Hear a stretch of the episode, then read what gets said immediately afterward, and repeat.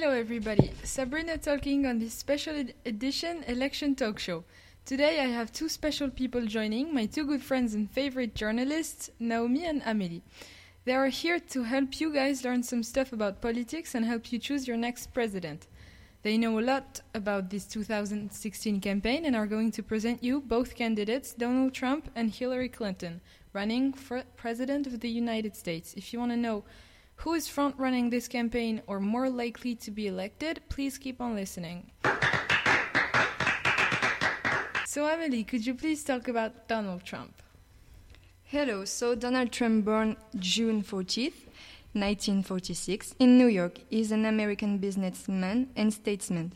In 1968, he joined the family company Trent and Trump Entertainment, and he founded in 1995 the Trump Entertainment Resorts. Donald Trump built his empire and notoriety on the prestigious buildings that usually bear, bear his name. Most of his buildings, including skyscraper, are in New York City. He's married to Melania, with who he had a son. She was born in Slovenia. Do you think a man like Trump could be elected? I mean, he's really outspoken. Even if many people don't see Donald Trump become president of the United States because he's xenophobic, homophobic, and very, very sexist sentence. Some person, I said certain, follow him very closely. I don't know why, but I think it will not be there behind the result of Hillary Clinton. I heard some really fun stuff about Trump, by the way. Is he really wearing a wig? Many fun facts have appeared on his account, like the fact that he, he is wearing a wig. But his, his fact, I couldn't tell you more except to go and pull his hair. but I have really facts about him, like he have his own game title, Trump the Game. It's like a monopoly.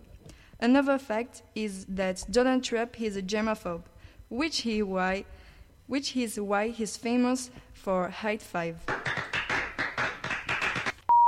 Thanks for your opinion and, pre- and precious informations. You're staying with with us a few more minutes. Minutes. Now let's talk about Clinton, Naomi. Do you think she's capable of governing the country? Hello, everybody. Of course, I think, I think she is. She's an amazing person. She's really made for this. She has a career in the politics, so she has the best life experience being, being here. We couldn't imagine a better first woman president for the US. She's a perfect candidate for this campaign. She's really careful about what she says, not like Donald Trump, who's so outspoken and disrespectful and has no remorse in saying means, means a thing. Plus, she was married to a president, so she knows what she's doing. She looks like just everybody's sweet cooking grandma. she was born in October 26, 1947, in Chicago. I have to say, she has a really good career in the politics and was married to one president. She knows how to do it. so, could you please talk about her program and how she's perceived by the Americans? Well, her problem, program looks like an efficient one. She's really invested in global warming, drug use control, rape in campuses, and tax reduces. She wants to help the Americans. She choose, chooses love over hatred and racism, which is really admirable.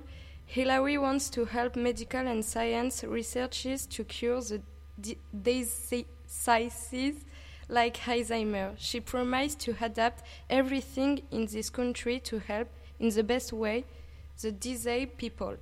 Humanity and humility are both a good part of her persona. Thank you, Naomi.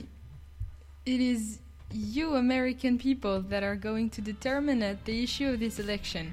It is about keeping the economy rising and the, nation and the nation united. No matter who you are, don't choose hatred and racism over tolerance, and don't be afraid of diversity. Choose love, freedom, and sharing. Be, be proud of your endorsement, get to your election polls, and vote. If you can't, then delegate someone close to you. Absentee voting should not be a thing. It is important for the USA and minorities must be heard. Thank you, Naomi and Amelie, for giving us a bit of your precious time. Thanks for your attention, audience, and we'll be here to talk about the outcome of this election. Bye.